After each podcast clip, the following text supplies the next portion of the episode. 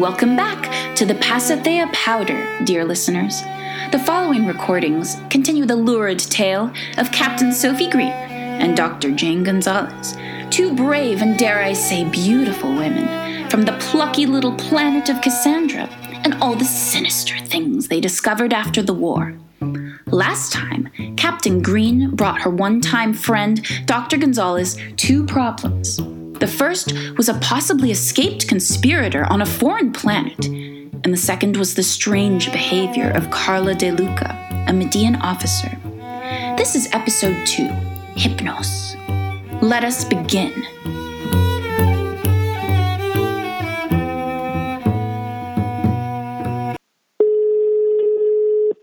What would you know about shreds of lettuce? Sophie, I'll have you know that I've gotten as many as ten shreds of lettuce stuck in my teeth at a time, and tripped over my own feet in front of Joshua from chess club to cement the memory. And here I was thinking we were not friends. Oh no, I guess there's no word for it. It's just as well.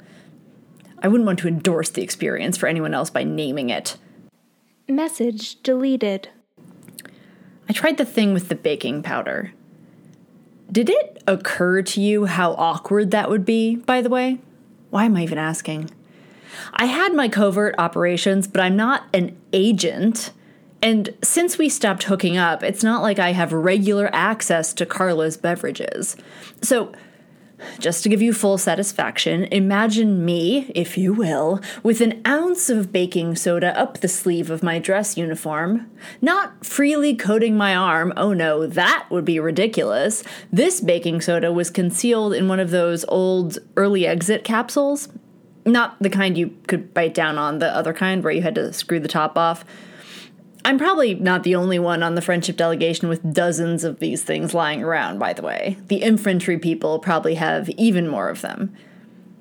It was empty when I found it at the bottom of my workout kit, but I gave it a good, thorough clean. I'm not trying to kill Carla, just trying to figure out if she is trying to kill me.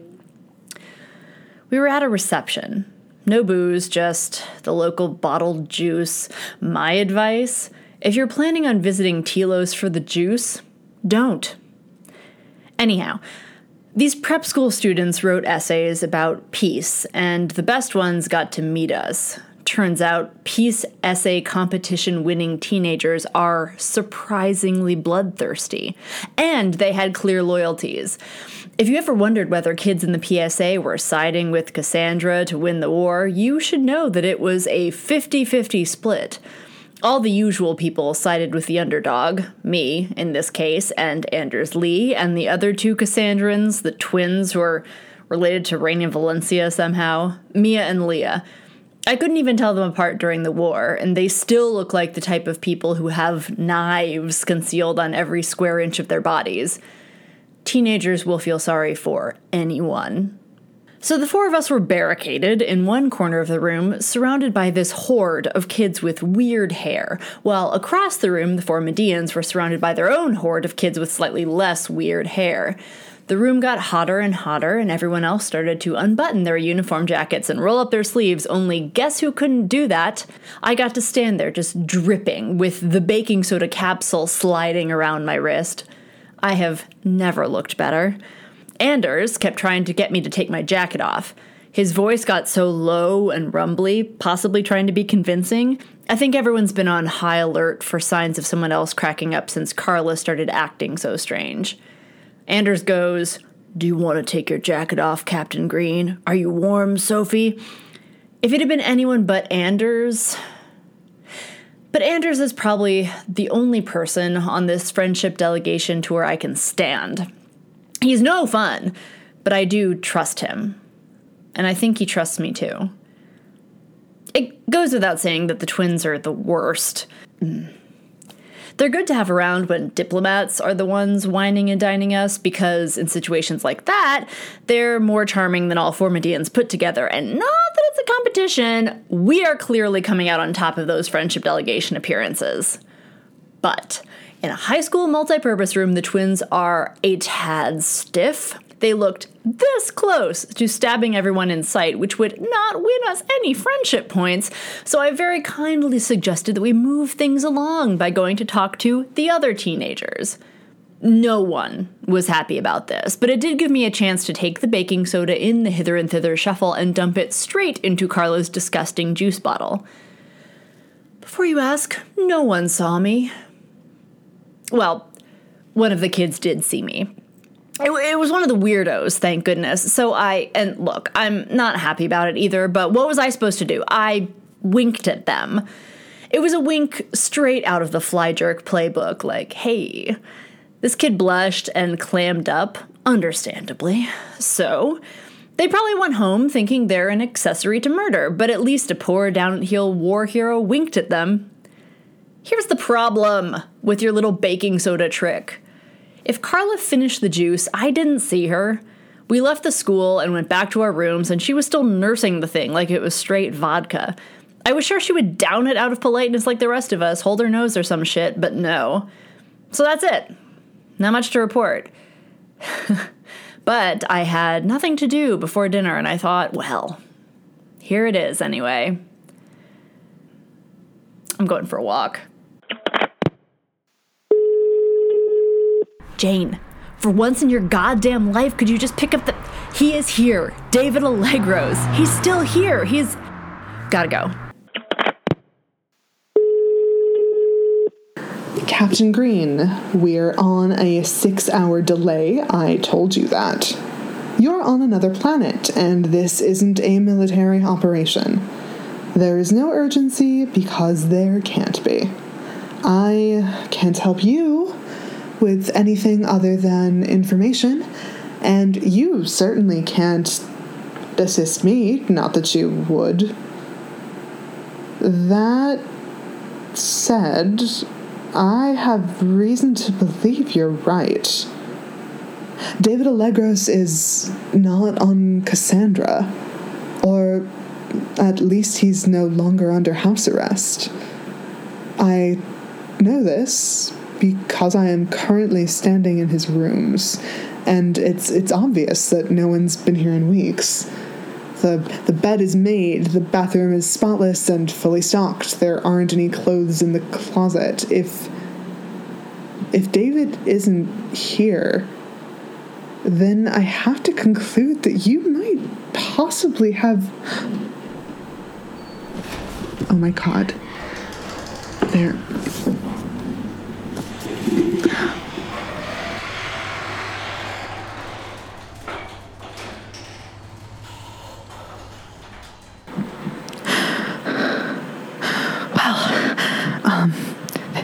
is unfortunate.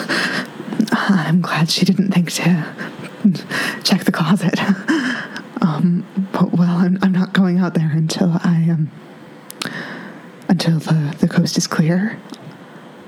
This is a clean closet anyway. Um, no spiders or at least none that I can see. Um, you, you know that the, doors to our private quarters are supposed to be keyed to our fingerprints. The only people who are supposed to be able to get in are the occupant and their direct handler. But but these aren't really rooms. They're they're glorified prison cells. If they weren't, we could leave. And why would you give a prisoner and only only one other person the key to her room, her cell? You wouldn't. And they didn't. They're also keyed to, as far as I can tell, the fingerprints of the entire household staff and, and the entire royal guard, down to the greenhorn cadets and the office secretaries. We can keep each other out, but no one else. It's it's as good as no lock on the door, really. Um, all, all I had to do was tell a maid I heard running water and then leave a little tab in the lock while she went to look, leave before she did, and then circle back around. I waited until Agent Cullen was at lunch. No one tends to be in this part of the building at midday.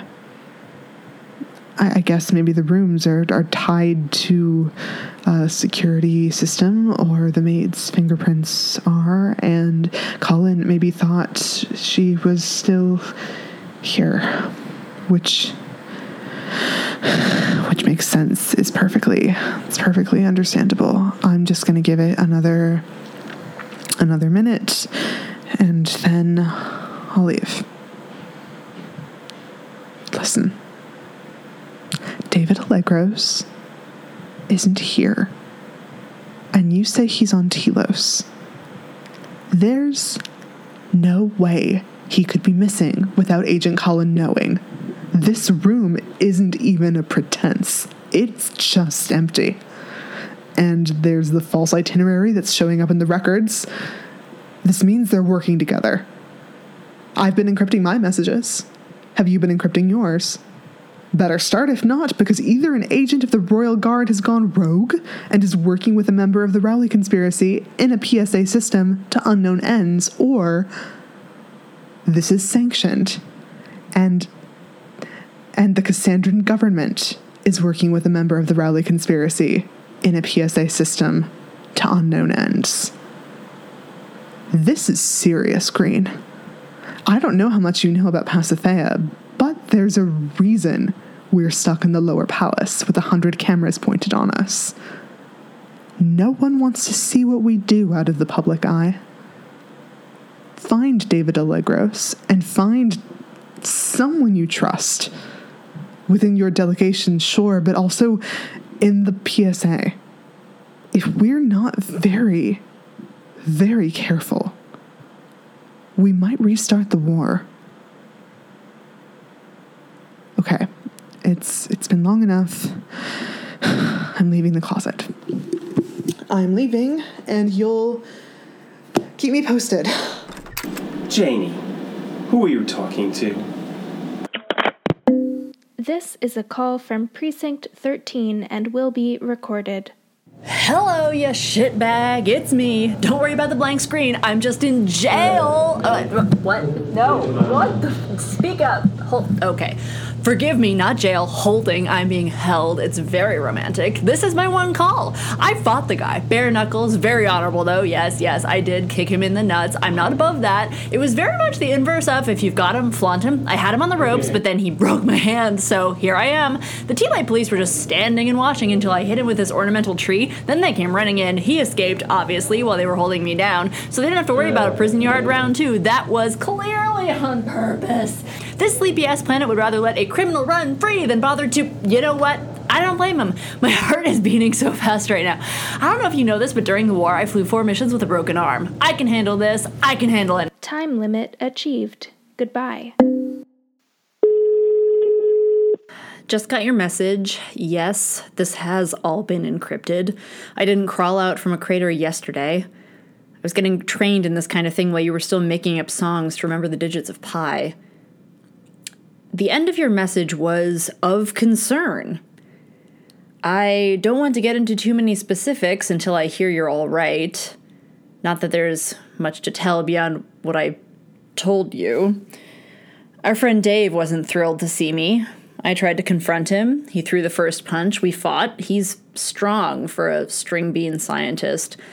Telos is apparently in the midst of a pain medication crisis, so they wouldn't give me the good stuff, and my hand really fucking hurts. Carla bailed me out. Yeah, after I uh, hung up with you, it occurred to me that wasting my one phone call wasn't the best idea. I get like that sometimes. I'm perfectly aware of my own shortcomings, so there's no need to point them out to me. Anyhow, surprise, surprise, the fight was already streaming all over the PSA before they even booked me. Carla saw it on the news and came to get me.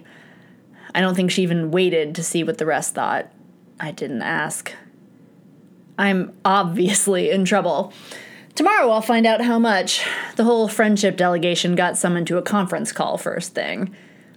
At least they're loving it in the PSA. It's good viewing. War hero foils mugging is unjustly arrested is my favorite headline. Then there's stuff like War hero attacks innocent man with artificial tree. It's too quiet here. It never bothered me before. I'm glad we're leaving soon.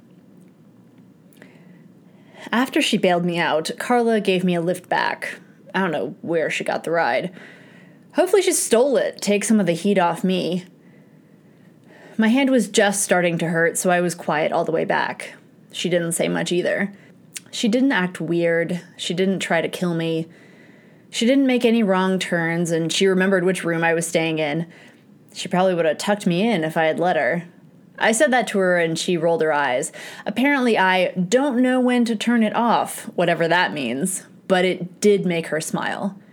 It's the first time she smiled at me since all of this started. She pretty much just left. It took a while to convince her I was all right. Before she left, we're talking in the doorway.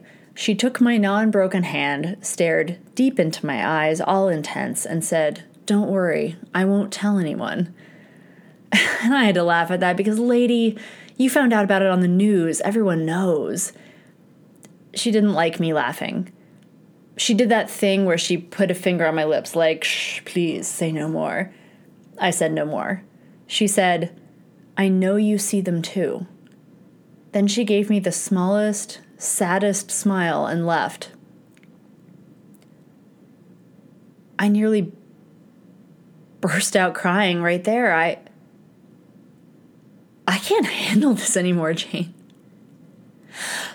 I can't watch this woman drown in front of me and do nothing but whisper about it.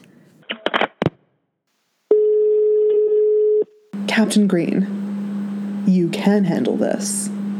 You must, so you can, so you will. That's how being alive works.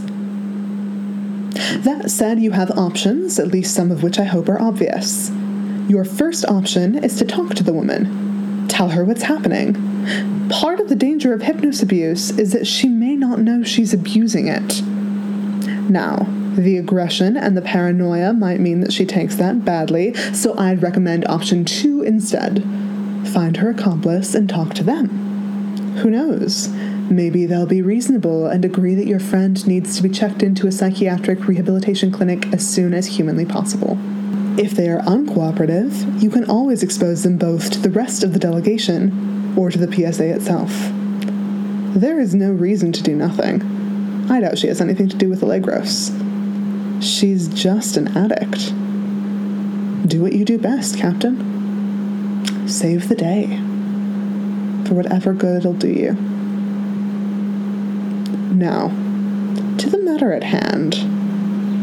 You got into a fight with Allegros. The man's, um, well, I always, um, he's, he's a middle-aged man. He's a dad. He has a paunch and a bald spot. He used to complain about a bad knee. I, um, I suppose I'm glad neither of you were seriously injured although it would have been preferable if you'd detained him rather than brawling with him in the street. Now I must assume he's lost to us. I am also glad you've retained the self awareness to realize when you've erred, at least occasionally. But still, even if we weren't on a six hour delay, or you weren't literally on another planet, you might remember that the government seized my assets last year, so I literally couldn't afford to post your bail. Just a note.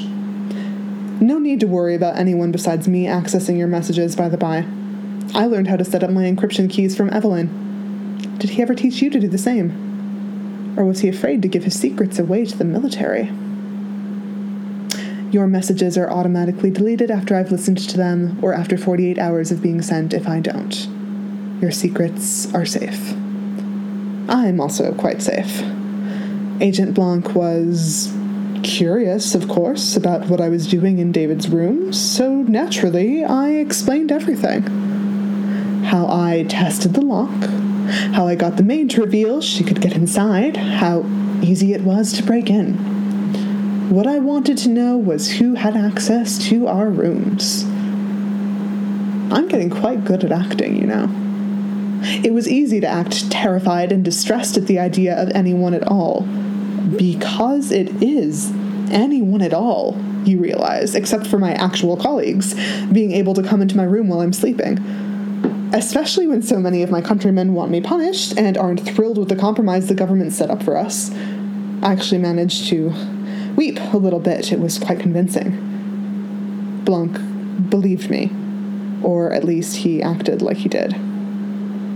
He told me I was paranoid, that I was worried about nothing, and he promised to keep a closer personal eye on me since I was so worried. And then, just as I was leaving, he asked me if I'd noticed anything odd about David's rooms. It's dangerous to play dumb when you're infamous for your intellectual work. I told him they seemed rather empty. He smiled at me and said yes, they were.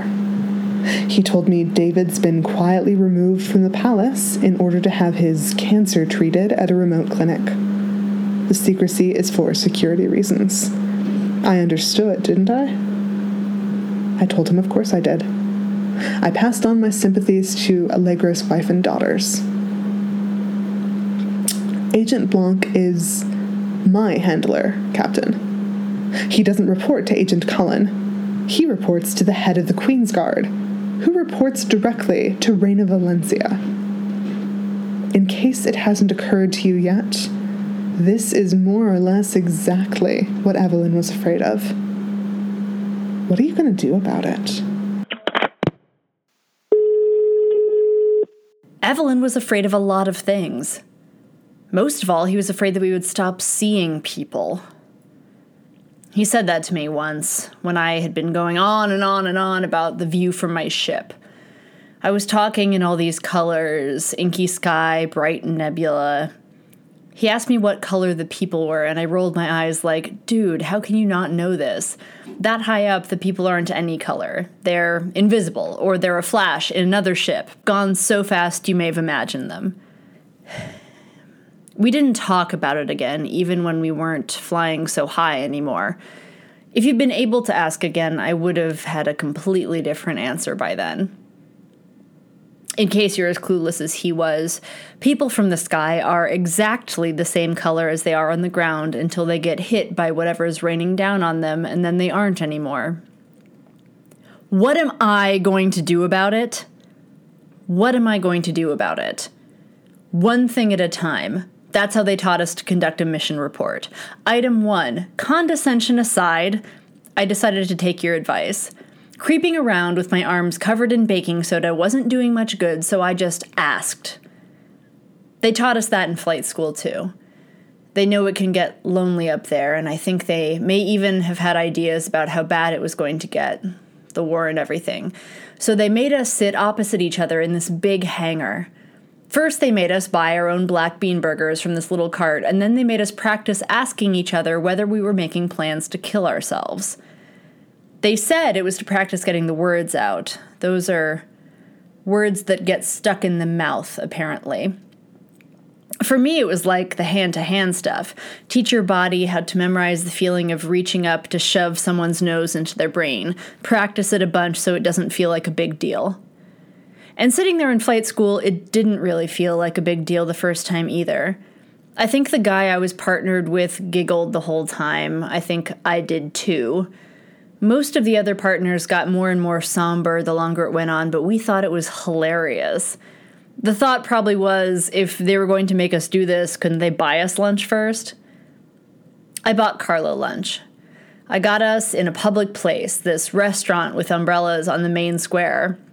My excuse was that we were leaving. My excuse was that we were leaving Telos soon, and I didn't want to move on to the next stop while everything was so weird between us. I wanted to apologize. That part was truer than I realized.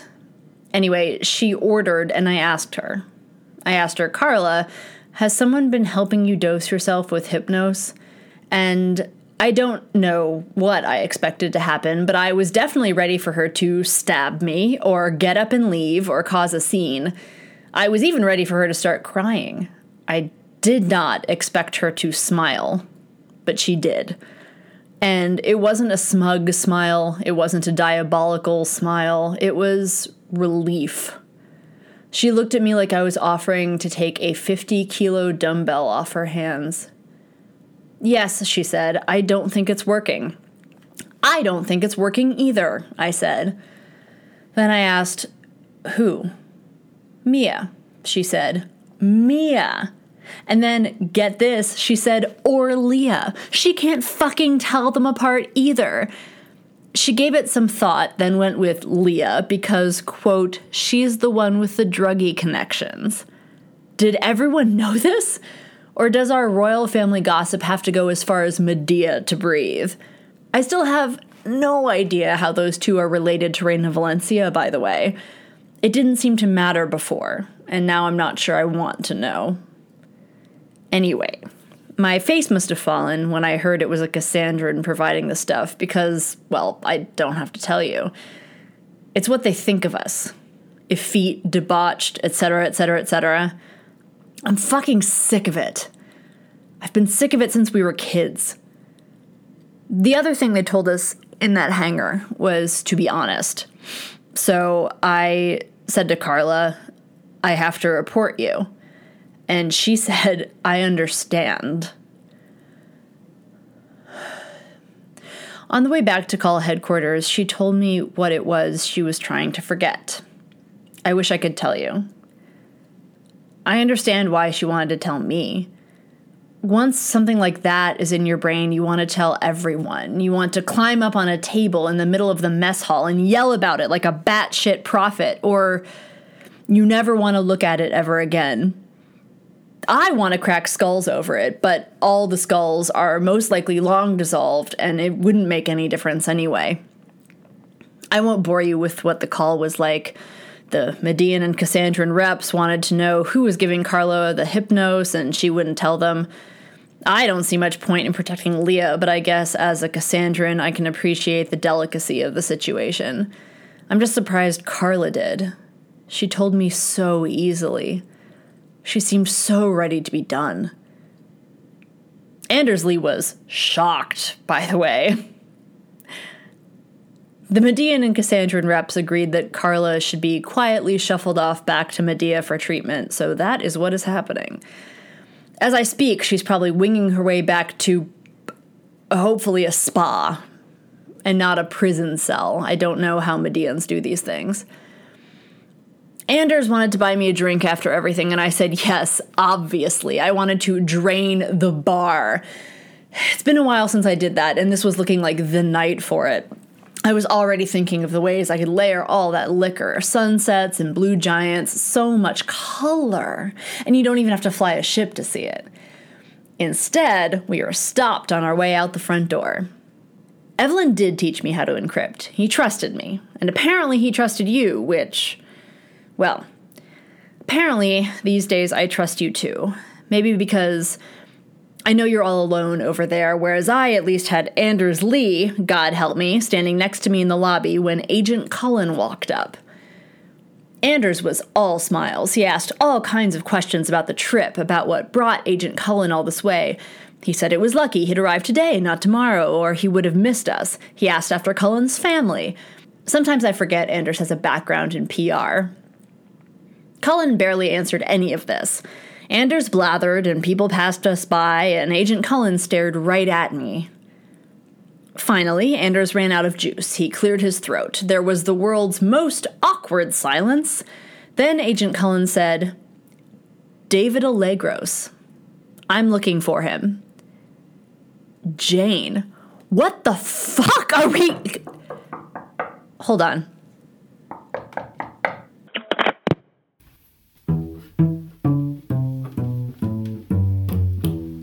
Thank you for listening to the Pasithea Powder. This was episode 2, Hypnos. Tune in next time to find out who is at the door and what intentions they have towards our brave captain. Dr. Jane Gonzalez was portrayed by Molly Olguin. Captain Sophie Green was portrayed by Jackie Hedeman. Agent Blanc was portrayed by Colin Killick. And the voice of the computer was Cade Leebron. Narration by The Thump of Your Heart when you wake up from a nightmare. Original music by Annie Moriondo. If you've enjoyed our little story, we hope you'll tell your friends about us and rate and review us on iTunes. You can find us on Spotify, iTunes, Stitcher, SoundCloud, Google Play, and Castbox. You can also find us on Twitter at Pasithea Powder or on our website, pasitheapowder.com, where transcripts are available. The Pasithea Powder was created by Bad Wine Productions. Dr. Gonzalez and Captain Green will return in episode 3, live from the telescope.